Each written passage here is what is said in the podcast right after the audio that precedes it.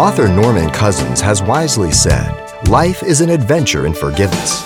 And today, Pastor Xavier Reese discusses the simple truths about how our life was reborn by forgiveness and how every day we are called to be a testimony of forgiveness to a world that craves it. Peter asked Jesus, How often must we forgive? And Peter suggested seven times. he thought he was doing good.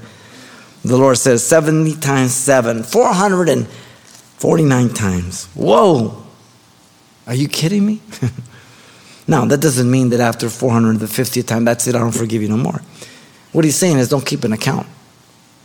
Then Jesus proceeded to tell a parable the king who went to settle accounts with his servants, as you know, who owed him 10,000 talents, a million dollars, unable to pay the debt. And he pleaded with his master after hearing that he and his wife and the children would be sold. And so the master was moved with compassion and forgave the man's complete debt. That servant then went out and demanded his fellow servant, who owed him a hundred denarii. He grabbed him by the throat and he demanded payment. Having no compassion, even though he was pleading, he threw him in jail. Another fellow servant saw what took place and he came to the master and said, and told him exactly what went on. And the master told that evil servant, You wicked servant, I forgave you all the debt because you begged me. Should you not have had compassion on your fellow servant just as I had pity on you? And the master delivered him into the tortures until payment was made. You don't want to be there.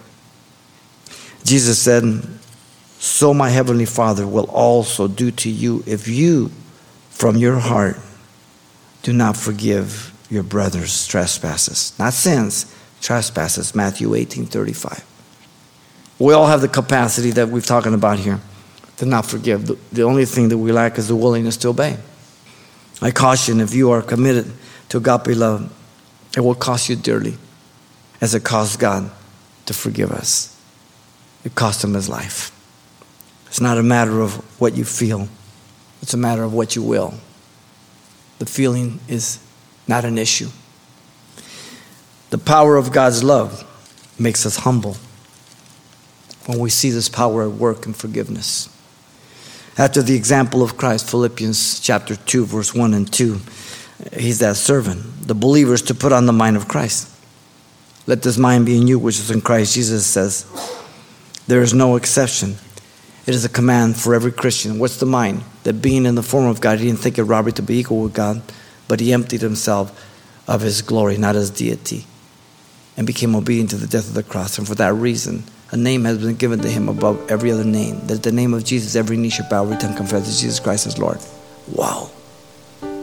God becomes man to wash feet and die for sinners.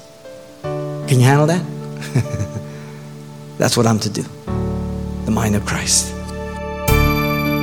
You've been listening to Simple Truths with Pastor Xavier Reese, a daily devotional of the enriching and precious truths found in God's Word. Hear this program again by following the radio listings link at calvarychapelpasadena.com. The studies you hear on Simple Truths are also available on CD. Give us a call at 800 651 8352 for information on how to receive a copy.